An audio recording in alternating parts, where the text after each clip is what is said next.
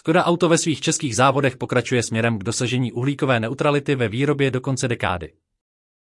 Ve spolupráci se společnostmi Čes Esko a Ško Energo nyní automobilka uvedla do provozu tři střešní fotovoltaické systémy ve svém hlavním závodě v Mladé Boleslavi a v logistickém centru Škoda Parts Center.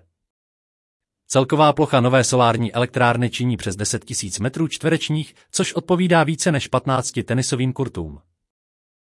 Přes 5400 fotovoltaických modulů má v budoucnu vyrábět více než 2 GWh bezemisní elektřiny ročně.